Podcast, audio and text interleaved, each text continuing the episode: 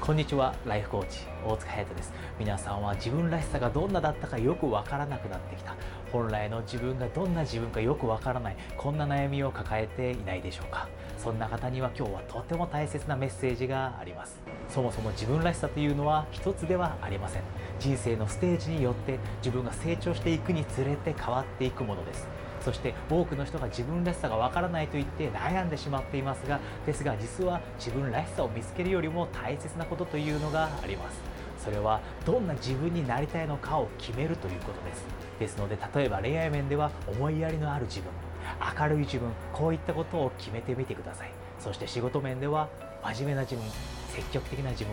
いろんな目指す自分があると思いますのでそれをぜひ決めてみてください。そしてどんな自分になりたいのか決めた後にする大切なことがそのなりたい自分になれるように毎日努力をするということです。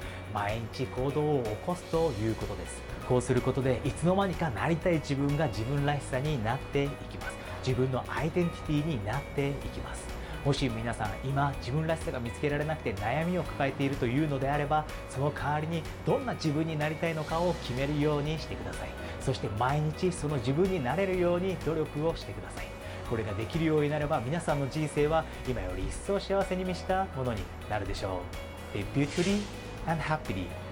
ライフコーチ大塚隼人でした。接私に悩みを相談したい。どうすれば幸せをもっと感じられるようになるのか。そして夢や目標を達成できるようになるのか。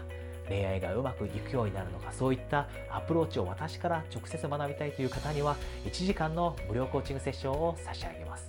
無料の枠はすぐに埋まってしまいますのでぜひ相談したいという方は下のボタンからお早めにお申し込みください。それでは無料コーチングセッションでお会いできるのを楽しみにしています。ライフコーチ大塚隼人でした。